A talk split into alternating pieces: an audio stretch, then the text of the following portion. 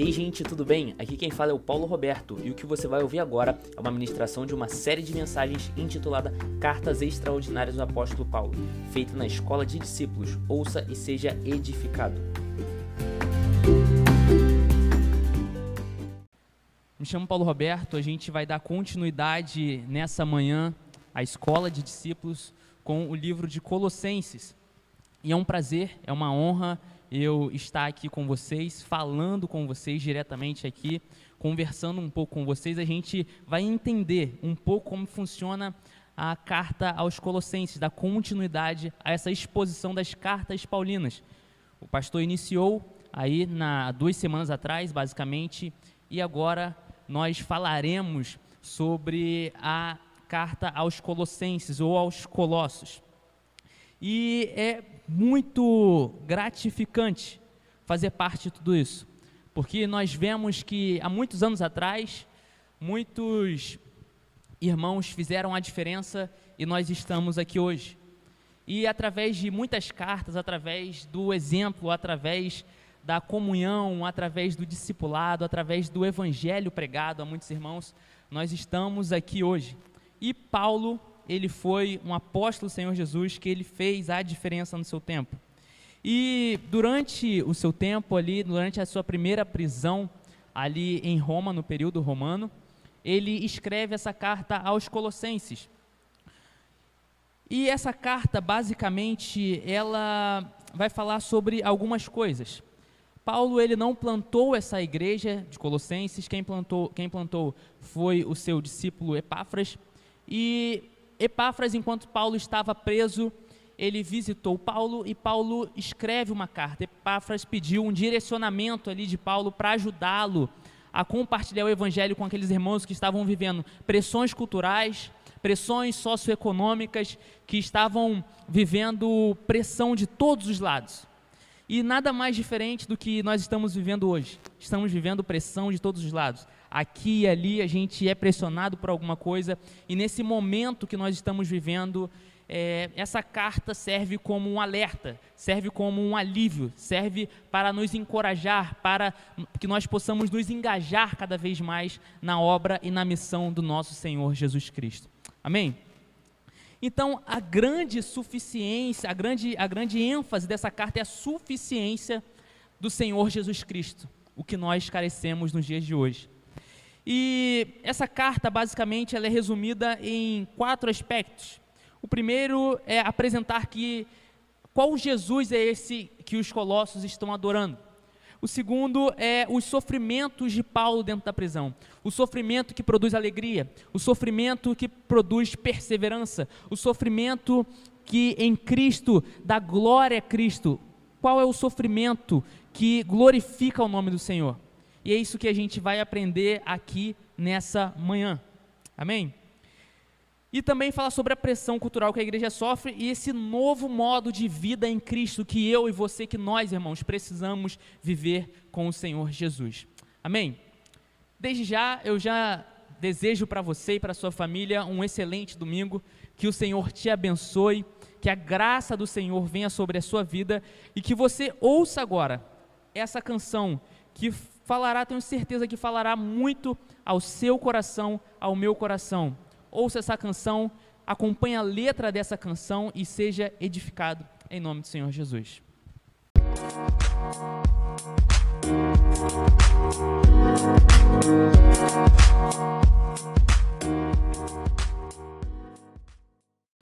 Nós vamos agora entrar agora num contexto onde Paulo estava preso, ele estava escrevendo essa carta para a igreja de Colossos, preso em Roma, em sofrimento. Ele estava ali numa prisão domiciliar, ele poderia receber visitas, mas ele estava preso.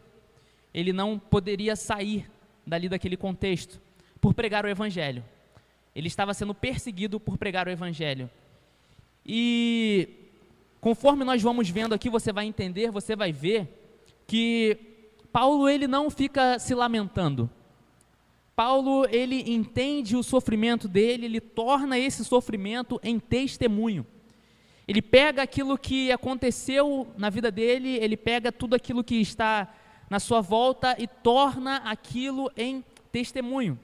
Eu queria que você abrisse aí a sua Bíblia ou acessasse a sua Bíblia aí comigo lá na carta de Paulo aos Colossenses, a partir do capítulo 1.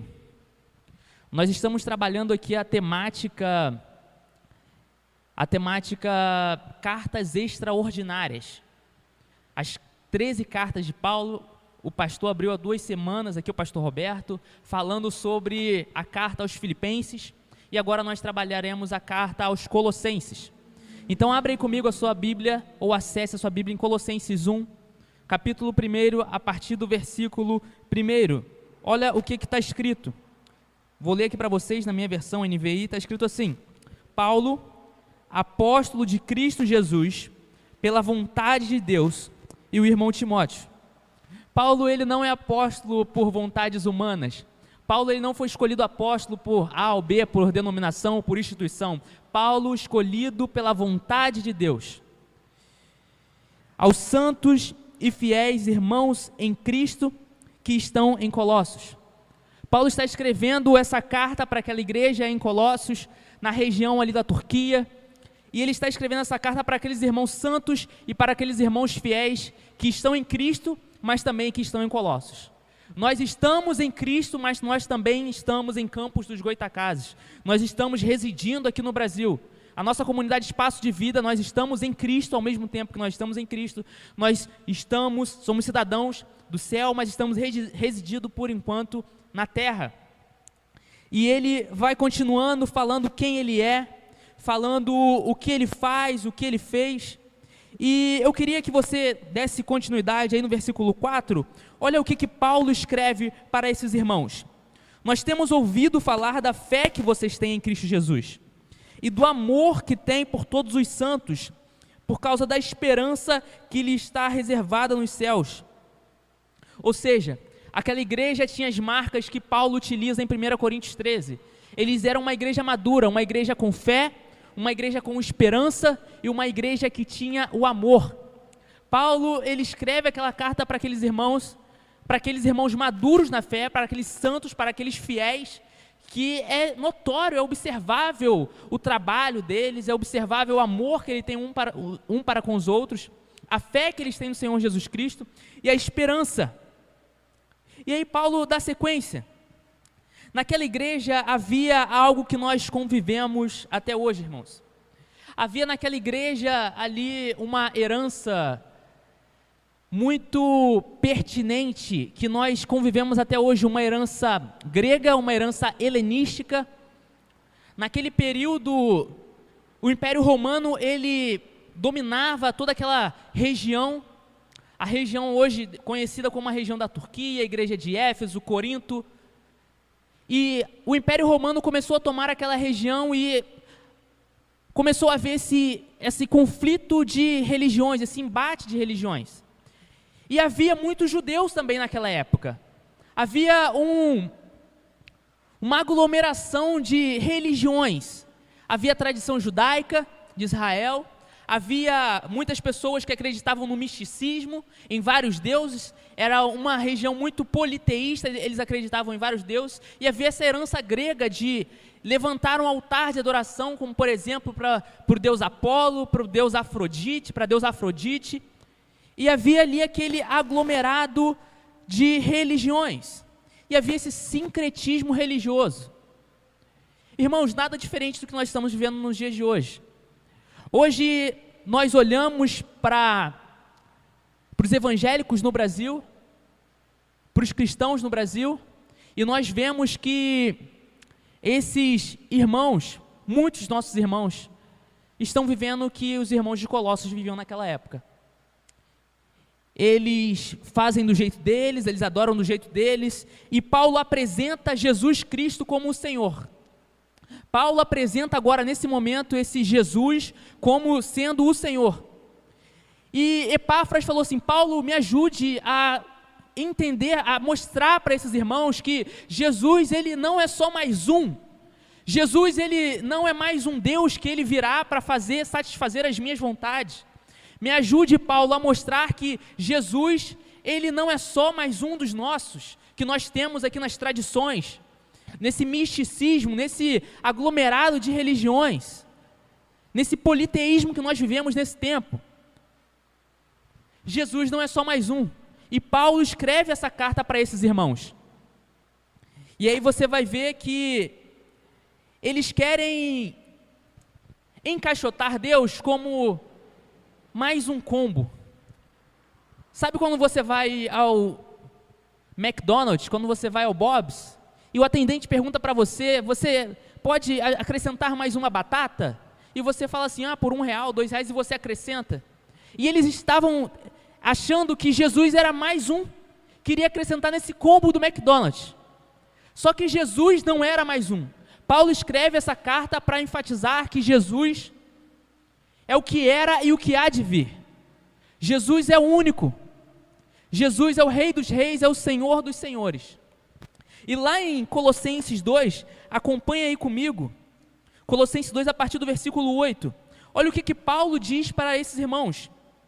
Tenham cuidado para que ninguém os, os escravize a filosofias vãs e enganosas, que se fundamentam nas tradições humanas e nos princípios elementares desse mundo e não em Cristo. Tenham cuidado com essa aparência de que, ah, não, agora a gente vai reunir o que há de melhor aqui. Havia essa, esse entendimento no movimento ali, no período romano, através de uma cultura helenística grega, de que através agora a gente vai reunir aqui os melhores da, da, da, filosofia, o melhor saber que nós temos e vamos encaixotar Jesus, o melhor que Jesus pode nos oferecer também, para nós colocarmos Jesus dentro desse combo. E Paulo fala assim: tenham cuidado. Tenham cuidado com vãs filosofias, tenham cuidado com, com tradições humanas, com coisas, que, com coisas que aparentam ser algo bom, com coisas que aparentam ter, ter a estética por fora, é lindo, é maravilhoso, é belo você olha e você fala assim: é impossível aquilo ali não, não vir do Senhor. E Paulo fala que essas coisas não estão fundamentadas em Cristo, mas nas tradições humanas. E o coração humano, ele é pecaminoso, irmãos. O coração humano, ele é pecaminoso. Então Paulo faz esse alerta. E nós vemos hoje essa idolatria, essa adoração a ideologias, a partidos políticos, a A ou B. Esse posicionamento, essa adoração, sem uma autocrítica, sem uma autoavaliação, coisas que não estão baseadas na palavra, tiram versículos de contexto para virar pretexto para fazerem o que está em seus corações. E Paulo fala assim: tenham cuidado. Tenham cuidado com essas pessoas. Tenham cuidado com essas filosofias. Tenham cuidado com essas ideologias. Ah, não, mas é, essa aqui ela luta pelo bem-estar social. Ah, não, mas essa aqui ela luta pelo bem, o, o, bem da mulher. Essa aqui luta pelo bem daquelas pessoas que sofrem preconceito. Essa aqui luta. Tenham cuidado. Nada contra, mas tenham cuidado. E aí eu queria que você agora voltasse um pouco comigo, a partir do versículo 10, em Colossenses capítulo 1. Olha o que, que Paulo diz no versículo 10. Eu digo isso para que vocês de maneira digna, digna, vivam de maneira digna do Senhor. Olha a expressão que Paulo usa. Para que em tudo possam agradá-lo, frutificando em toda boa obra, Paulo ele dá essa sensação de plenitude. Em tudo vocês possam agradar ao Senhor, para que vocês frutifiquem toda boa obra, crescendo no conhecimento de Deus, sendo fortalecidos de todo o poder, de acordo com a força da sua glória, para que tenham toda a perseverança e a paciência com alegria, dando graça ao Pai que nos tornou dignos de participar da herança dos santos no reino da luz. Paulo usa essa expressão todo aqui quatro vezes, irmãos. Toda alegria, toda graça, todo poder, tudo que vocês fizerem, façam em adoração, toda glória. Paulo não poderia usar outra palavra para dar o um sentido melhor de que tudo que aqueles irmãos faziam era para a glória de Deus. Vocês trabalham, vocês adoram ao Senhor, vocês louvam a Deus no seu dia a dia, tudo que vocês façam, que vocês frutifiquem. Irmãos, é impossível o evangelho ele chegar em uma pessoa, a boa nova vir de encontro a uma pessoa e essa pessoa ela não ser transformada e não gerar frutos. Paulo fala aqui que deem frutos, frutifiquem com toda boa obra. Frutificar, irmãos ele dá essa, essa conotação da, das árvores frutíferas. É impossível o evangelho chegar até nós e nós não frutificarmos. Nós não darmos, dar, mostrarmos ao mundo as nossas obras. Porque agora nós temos essa nova humanidade em Cristo. E eles, essas pessoas, elas viviam com fé, com esperança e com amor. Era uma igreja madura. Olha como nós precisamos fazer essa autoanálise todos os dias da nossa vida. Porque era uma igreja madura na fé, era uma igreja que amava, era uma igreja que tinha esperança da segunda vinda de Cristo. Mas Paulo alertam: tenham cuidado, frutifiquem toda boa obra, para a glória do Senhor Jesus. E aí, no versículo 24, no capítulo 1, acompanha aí comigo na sua Bíblia. Versículo 24, capítulo 1. Olha o que que diz. Agora, me alegro em meus sofrimentos por vocês. Você já viu alguém se alegrar no sofrimento? Você já viu alguém ficar feliz por estar sofrendo? Por estar naquela situação onde ela não consegue tirar um sorriso? Você já viu alguém onde aquela pessoa, você chega na vida daquela pessoa, ela passou por problemas seríssimos, ela está passando por problemas, e você vai conversar com aquela pessoa, essa pessoa é só alegria, só dá risada.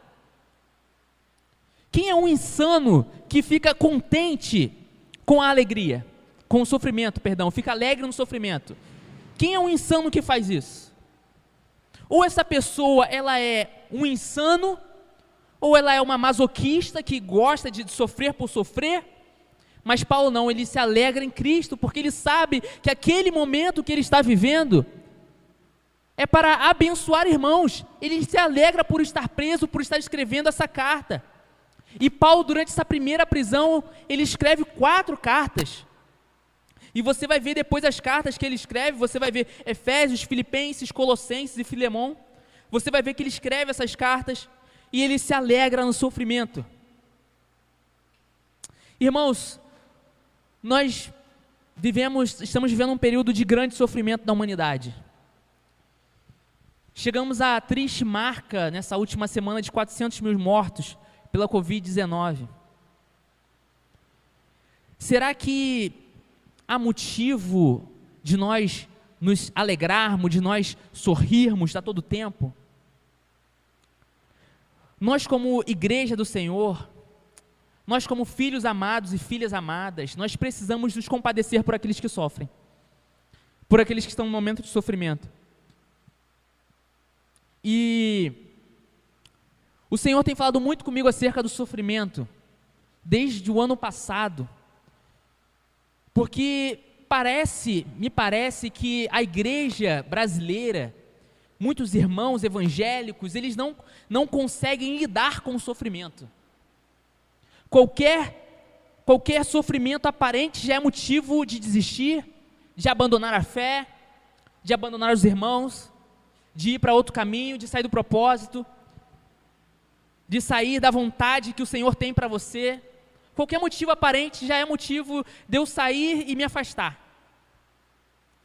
Nós precisamos entender que o nosso Senhor é um Senhor sofredor, ele padeceu por nós naquela cruz. Ele levou sobre si as nossas dores e as nossas enfermidades. Mas durante essa terra, ele não somente prometeu que nós herdaríamos somente o melhor dessa terra e você vai viver uma vida abastada, você vai ter muitas, você vai conquistar muitas coisas, você vai ter o melhor, o sucesso financeiro, sucesso espiritual, sucesso acadêmico, sucesso familiar. E nós estamos vendo aqui um irmão em Cristo sofrendo, escrevendo essa carta sofrendo. Aí você fala assim: Ah, Paulo Roberto, mas é o apóstolo Paulo. Irmão, se você for olhar a história da igreja cristã, a história da igreja é manchada por sofrimento, ela é manchada por dor, por lágrima. Muitos irmãos sofreram, padeceram por Cristo, porque o cristão, irmãos, ele não é aquele que mata, o cristão é aquele que morre pelo Evangelho. O cristão não é aquele que persegue, o cristão é aquele que é perseguido. O cristão não é aquele que simplesmente é servido, o cristão é aquele que serve. Jesus, quando ele estava falando com os discípulos, ele falou assim: agora é, com, com vocês aqui é, é, diferente. Essa, vocês viveram uma coisa, agora comigo aqui é diferente. O maior no reino de Deus não é o maior dos homens, o maior é aquele que serve, é aquele que lava os pés, é aquele que tem a bacia e a toalha. Não é aquele que pega uma coroa e manda e você tem que obedecer. Não é aquele que por estar num status social melhor, ele vai mandar e você tem que obedecer. O maior no reino dos céus é aquele que serve. E Colossenses 1, 27. Olha o que, que diz. Quando Paulo está escrevendo essa, essa carta, olha o que, que Deus fala com ele. A ele quis Deus dar a conhecer entre os, entre os gentios a gloriosa riqueza deste mistério que é Cristo em vocês, a esperança da glória. A ele vocês sabem muito bem que havia essa rixa entre os judeus e os gentios. Paulo ele é perseguido pelos judeus e Paulo ele, é, ele é levantado para pregar o evangelho aos gentios, aqueles que são diferentes da fé, da tradição judaica. E ali naquele contexto todo, Deus ele fala assim: "Eu quero me fazer conhecido a vocês". Ele quer se dar a conhecer aos gentios. Deus quer se dar a conhecer aos outros povos. Deus não quer se dar a conhecer somente ao Brasil, somente à igreja evangélica brasileira. Deus quer se dar a conhecer aos outros povos. Havia, aquela, havia vários povos naquela época, várias religiões como nós temos hoje, e Deus ele quer se dar a conhecer. Deus ele, ele quer, ele, a partir de agora, irmãos, nós não somos nós que agora eu tenho uma, eu, eu, eu sou cristão, agora eu vou levar a boa nova do Evangelho. Agora eu vou evangelizar aqueles meus irmãos que estão sendo perseguidos. Agora eu vou levar o evangelho porque eu tenho um conhecimento melhor. O Espírito Santo, através da sua graça, veio sobre a minha vida e eu vou agora evangelizar aquele irmão que não é cristão, que não é cristã. Não, irmãos, é a vontade de Deus que é feita. Você faz isso não porque você é uma pessoa boa, você faz isso porque o evangelho que habita em você, ele te leva, ele te conduz a você evangelizar essas pessoas. Muitas vezes nós não fazemos aquilo que nós queremos, nós fazemos a vontade de Deus, porque somente a vontade de Deus ela é boa, perfeita e agradável. Por mais inteligente que nós possamos, o nível de inteligência que nós possamos alcançar, Somente a vontade de Deus é boa, perfeita e agradável. E nós não vemos como Deus vê. Deus não vê como o homem vê. E isso é magnífico no Evangelho, porque Paulo agora ele, ele traz essa ideia de que Deus ele quer se dar conhecido àqueles povos, ele quer se dar conhecido não somente àquela igreja que está ali, consolidada por Epáfras, mas ele também quer se dar conhecido aos, às, às, pessoas das outras religiões. Ele também quer se dar conhecido aos outros irmãos. Deus ele quer ter essa família multiétnica, essa família de muitos irmãos, essa casa de muitas moradas. Deus ele quer se dar, irmãos. E Cristo em nós é a esperança da glória. Por isso que Paulo continua no versículo 27 porque Cristo em vocês, Paulo escreve para ele: Cristo em vocês é a esperança da glória. A esperança sem Cristo não é glória. Cristo em vocês é a esperança da glória. Vocês podem até esperan ter esperança, mas sem Cristo não haverá uma glória, não haverá manifestação do poder de Deus. Porque Cristo em vocês é a esperança da glória. Irmãos, esperar glória sem Cristo em nós é um engano muito grande. É um engano muito grande. Nós não podemos esperar a glória se as nossas ações se a nossa vida não, não simboliza Cristo, como que você quer esperar glória? Você pode até ter aplausos, você pode conquistar muitas coisas, mas do que adianta se ganhar o mundo inteiro se você perdeu a sua alma? Então não adianta de nada. É cair, Paulo diz, é cair no erro das tradições humanas. Porque eles acreditavam que o contexto daquela época, eles acreditavam que muitas pessoas estavam colocando esse combo do McDonald's dentro da fé daquelas pessoas em Jesus Cristo.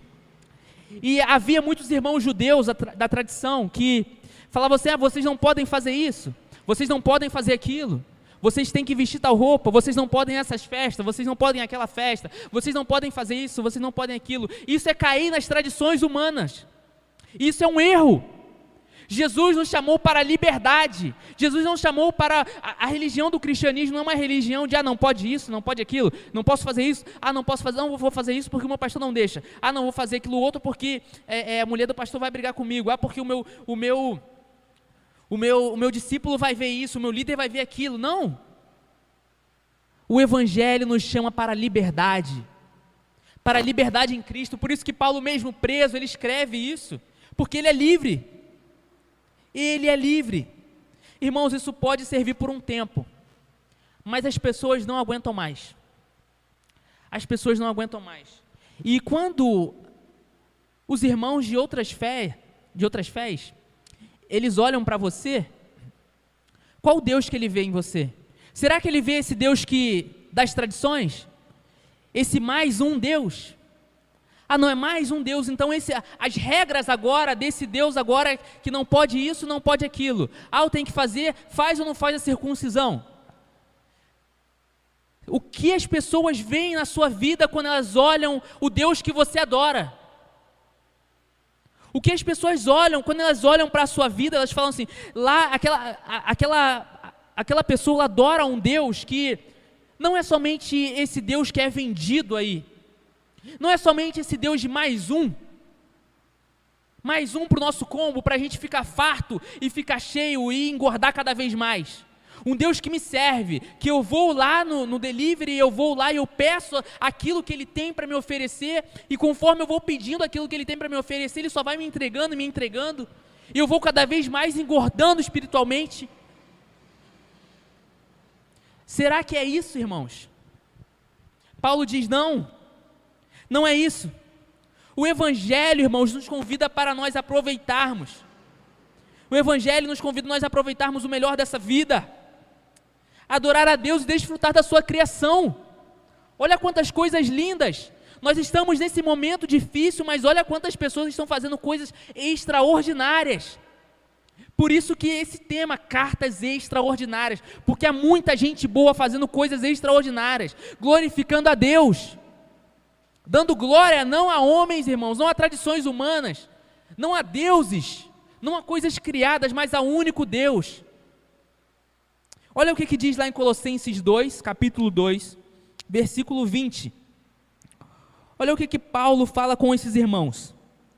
Já que vocês agora morreram com Cristo, para os princípios elementares nesse mundo, vocês morreram, a sua velha humanidade, vocês faziam isso, agora vocês estão numa nova humanidade em Cristo. Vocês morreram. Como se ainda pertencesse a Ele, vocês se submetem a regras. Como que vocês submetem a essas regras? Não manuseie, não prove, não toque. Todas essas coisas estão destinadas a perecer pelo uso, pois se baseiam em mandamentos e ensinos humanos. Elas têm de fato aparência de sabedoria, com sua pretensa religiosidade, essa falsa humildade e severidade com o corpo, mas não tem valor nenhum para refrear os impulsos da carne. Isso serve, irmão, por um curto período de tempo. Se você não entende, se o evangelho chega em você e você não entende que agora a sua vida precisa ser transformada, você não precisa de regras, irmãos, para fazer isso, fazer aquilo, porque o Espírito Santo, ele te ilumina e te induz a fazer aquilo que agrada ao nome dele. Você não precisa ficar preso, ah, não vou fazer isso, não vou fazer aquilo, eu tenho que seguir essa regra, eu tenho que fazer isso, isso, isso, eu tenho que fazer sete campanhas disso, sete daquilo. Não. Isso é bom por um breve período de tempo. Mas o Evangelho de Cristo, ele transforma o humano. e nós damos frutos, irmãos. É esse evangelho que Paulo está nos convidando a viver. É esse evangelho.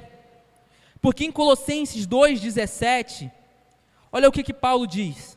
Colossenses 2,17. A gente vai ler bastante aí a Bíblia nesse, nessa manhã aqui agora. Colossenses 2,17, irmãos. Essas coisas que vocês estão fazendo, essas tradições humanas, esses ritos, essas festas, elas são apenas sombra. Elas são somente uma sombra do que há de vir. Olha o versículo 17, que profundo. Elas são sombras do que há, do que haveria de vir. A realidade chegou. Jesus Cristo já morreu e já ressuscitou. Agora a vida que vocês vivem, vocês vivem a vida agora com essa nova humanidade, essa vida em Cristo. E ele continua: porque a realidade chegou e ela encontra-se em Cristo. A realidade, irmãos, é Cristo. Paulo nos convida a entender que agora nós vivemos uma vida baseada não em tradições humanas, não em vãs filosofias, não em ritos, em festas, em costumes. Isso são somente sombras nós agora, nós agora vivemos uma nova vida em Cristo. Irmãos, não que isso não seja importante, a doutrina, não estou dizendo isso, mas nós precisamos compreender que isso é somente sombra do que há de vir. Cristo chegou e Cristo é real, Cristo é realidade. Por isso, entenda, torne o seu sofrimento em testemunho. Por isso, pegue aquilo que está te acontecendo na sua vida e torne isso em testemunho. Se esvazie de você, se esvazie desse mundo. E agora Paulo ele escreve uma carta, uma, uma passagem belíssima que é talvez é uma das maiores e melhores tradições do que Paulo poderia escrever nas suas cartas e de toda a Bíblia, falando sobre a pessoa de Jesus Cristo. O mundo, irmãos, ele tateia, ele, ele, ele tenta encontrar esse Cristo que nós adoramos, que nós servimos. As pessoas, elas procuram por deuses. As pessoas procuram por ideologias. Elas procuram por algo maior, algo divino, algo extramundo. Algo que, que não está aqui no nosso olhar, na nossa vista, elas querem algo além, porque o ser humano ele foi criado a essa imagem de Deus, então ele quer esse algo além. Só que muitas pessoas apresentam muitas coisas para os nossos irmãos.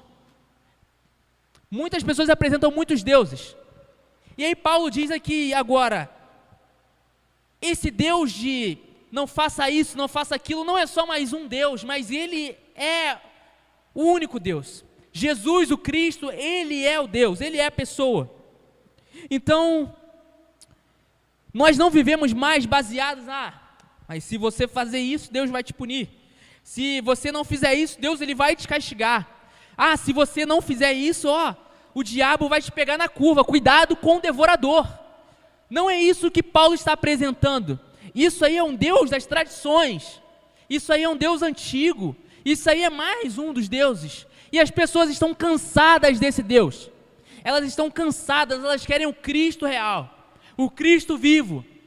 Elas querem ter essa experiência. E aí Paulo apresenta esse Cristo. Porque essas pessoas, elas são ateu desse Deus. E desse Deus eu também sou ateu. Aliás, todos nós somos ateus de algum Deus. Se nós acreditamos que o Senhor Jesus é o Cristo, se Ele é o Filho de Deus, a imagem de Deus, nós somos ateus de outros deuses, de outras religiões. E o versículo 15, capítulo 1, versículo 15, Paulo ele diz assim: Ele, Ele, Jesus o Cristo, Ele é a imagem do Deus invisível. Está vendo? Isso que vocês estão, vocês estão tateando, vocês estão tentando com tradições humanas, vocês estão conseguindo querer algum benefício nesse sofrimento que vocês estão vivendo? Ele é a imagem do Deus invisível. Imagine você chegar, irmãos, numa sala e você olhar ali naquela sala e você espera alguém e está vazio. Você chega, está um vácuo. É isso que acontece quando nós não apresentamos o Jesus. Nós não apresentamos o Filho de Deus. Quando as pessoas de outras religiões chegam na sala, elas adoram ao Deus, a imagem está lá, e elas adoram a esse Deus, elas prestam culto a esse Deus, através de imagem, através de adoração, de orações. Mas Paulo diz: não façam isso. Existe um. Existe um único. Ele é a imagem, acompanha comigo, ele é a imagem do Deus invisível. Ele é o primogênito desde todas as, as tradições, o, o, o único de toda a criação, pois nele foram criadas todas as coisas. Nele foram criadas todas as coisas, nos céus na terra, as visíveis e as invisíveis, sejam tronos ou soberanias, poderes ou autoridades, todas as coisas foram criadas por Ele e para Ele. Tudo isso que vocês estão fazendo é para Ele, é por Ele. Então tudo que nós fazemos é para a glória dele. Ele é antes de todas as coisas e nele tudo subsiste. Ele não é mais um que você vai pegar e vai encaixotar e ele vai fazer o seu, prestar os seus favores, aquilo que você está buscando. Não, ele é o antes de tudo. Nele tudo subsiste. O universo subsiste nele. Ele é a imagem. Você quer conhecer a Deus, não precisa de tradições humanas. Você não precisa de ritos. Você é só você olhar para Jesus. Ele não é mais um Ele disse para os discípulos: Vocês querem conhecer ao Pai? Quem vê a mim vê o Pai. Você quer conhecer Deus? Quer ter uma experiência divina? Quer ter uma experiência sobrenatural? Olha para o Senhor, olha para Jesus. Olha para Jesus porque é Ele. É nele, irmãos.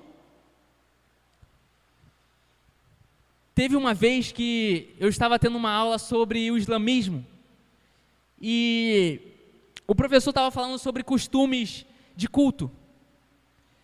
E ele começou a colocar costumes que nós utilizamos aqui no mundo ocidental, nós utilizamos aqui nas nossas comunidades religiosas.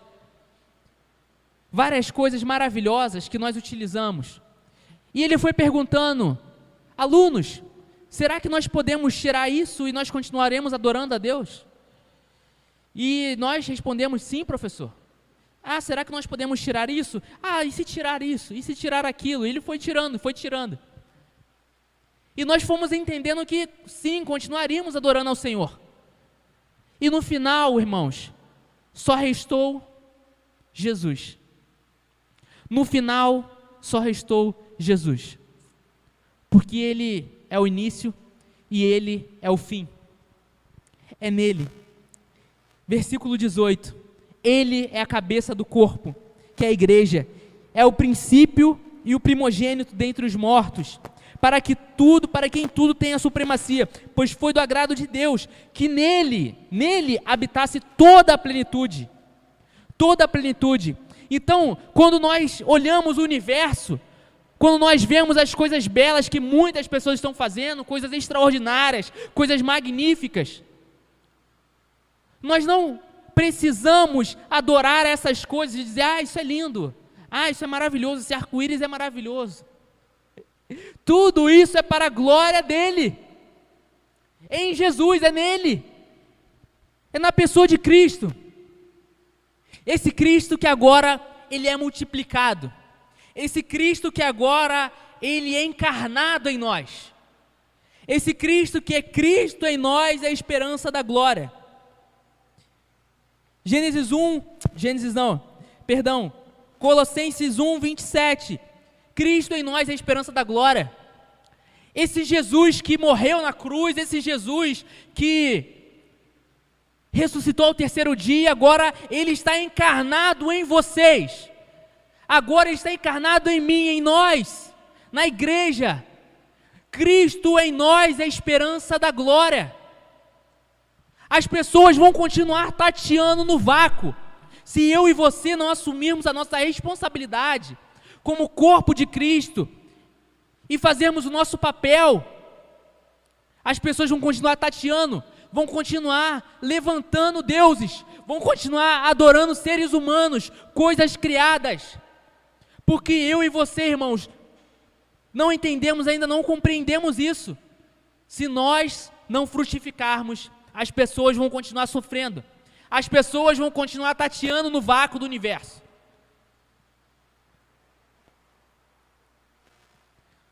O ser humano, Cristo é a presença de Deus no mundo.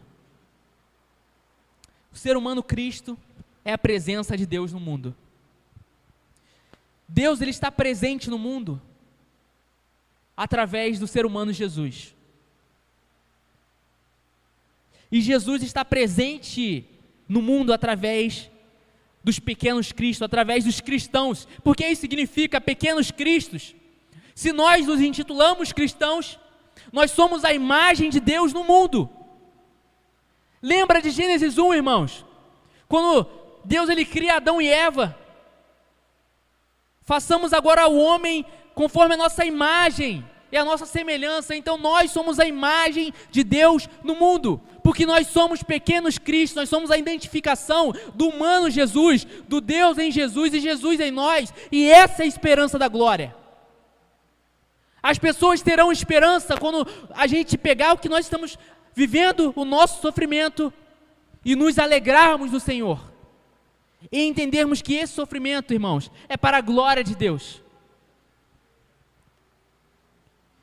A minha oração é que você viva isso. A minha oração é que você desfrute disso. Que você permaneça firme, permaneça fiel, permaneça crendo, permaneça convicto dessa identidade que você tem, que eu tenho, que nós temos. Sermos a imagem de Jesus no mundo. Quando nós entramos na sala, a sala não está vazia. Deus está presente através de Jesus. E Jesus está presente através de mim e através de você. Amém? E na, no último capítulo, na parte 4, Paulo ele vai falar sobre o capítulo 4, capítulo 3, ele vai falar sobre como esses cristãos vivem essa vida. O que nós agora, irmãos, que nós entendemos que nós somos filhos do Senhor, que tudo que nós fazemos, que as pessoas não estão tocando no vácuo, não estão tateando o vácuo. O que, que elas precisam fazer? Eu queria falar com vocês sobre o que nós precisamos fazer. Como agora é essa nova humanidade? Paulo ele trouxe um cisma na família romana com essas cartas. Um cisma, uma ruptura. O evangelho lhe traz essa ruptura. Porque é, é isso que o evangelho causa. O evangelho não chega a nós e nós continuamos os mesmos. Nós mudamos a nossa perspectiva, a nossa cosmovisão, a nossa forma de lidar com os, com, com os nossos semelhantes com a nossa esposa, com o nosso marido, com os nossos filhos, com os nossos pais, com aquele que pensa diferente de nós. O Evangelho nos traz esse novo olhar, essa nova perspectiva. E nós falaremos sobre isso. Sem ser esse domingo agora, o próximo domingo, o terceiro domingo de maio. Nós abrimos agora com Colossenses. E eu deixei e preparei aqui para o próximo domingo, para a gente trabalhar sobre isso. Como que agora nós viveremos, agora que nós entendemos, que nós compreendemos que nós somos a presença de Jesus no mundo?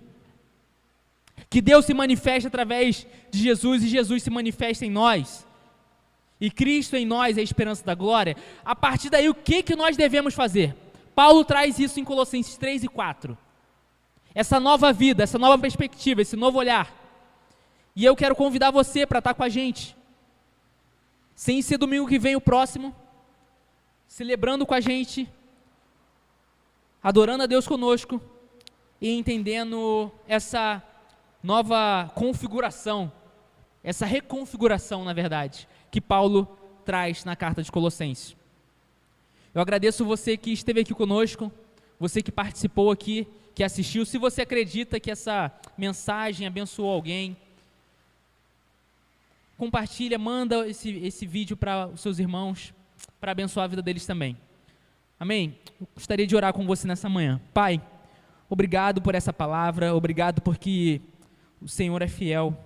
Obrigado porque nós vivemos essa nova humanidade em Cristo. Nós não estamos tateando, Pai, no universo. Nós não estamos tateando numa sala vazia. Nós não estamos fazendo coisas sem sentido. Nós não somos ateus de Jesus, Pai. Nós cremos que Jesus é o Deus e nós cremos que Jesus é o Filho de Deus. Nós cremos que através, Pai, da Sua obra, através do Seu sacrifício, Pai, o Senhor deu essa comissão, Pai, para nós darmos seguimento, levar o Evangelho a todos os povos, a todas as religiões, a todas as pessoas. Para dizer que há essa família multiétnica. O Senhor quer se revelar aos gentios. O Senhor se quer, quer se revelar aos outros povos. O Senhor os ama, Pai. O Senhor ama quem a gente odeia, Pai. Essa é a mensagem do Evangelho, que não é aquilo que nós entendemos, aquilo que não nos satisfaz, aquilo que somente nos satisfaz, mas aquilo que glorifica o Teu nome. Obrigado, Pai, por essa mensagem, obrigado por esses irmãos, obrigado por essa carta, obrigado por nós estarmos expondo essa carta aqui nessa manhã de domingo, em nome do Senhor Jesus. Amém? Quero convidar você para mais tarde estar aqui com a gente, às seis e meia, aqui nesse espaço físico. Nós vamos estar estudando, eu achei nada mais justo nós estarmos estudando sobre Paulo. Por que, que Paulo escreve isso? Talvez despertou sua curiosidade. Por que, que ele escreve isso nesse tempo? Esteja conosco logo mais, tanto online como presencial, respeitando todos os protocolos. Esteja conosco logo mais. Que você tenha um domingo abençoado. Que o Espírito Santo te capacite, que você possa viver essa nova humanidade em Cristo. Que Deus te abençoe.